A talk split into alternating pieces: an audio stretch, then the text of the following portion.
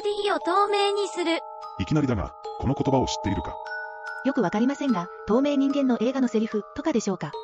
これは、とある夫婦が、遺体を解体遺棄し、証拠を隠滅したことを指し示す隠語だったようだ。人を文字通り、消してしまう、という意味だったようだ。の事件の主犯は関根源で、風間博子はその元妻だった。二人は、ペットショップ、アフリカケンネルを経営し、犬の繁殖も手掛けていた。関根は、珍しい犬種のつがいを、1000万円という法外な金額で売っていたんだ。犬に1000万円？それは、法外な値段ですね。でもその後、客が騙されたことに気づくと、トラブルになったんですよね。その通りだ。そして、関根はそのトラブルを解決するために、相手を殺害し、遺体をバラバラにしてしまった。まるでサイコロステーキほどのサイズに切断し、骨は粉になるまで焼いて解体していた。ええそれって恐ろしいですね。でも、なんでそんなことをしたんですか？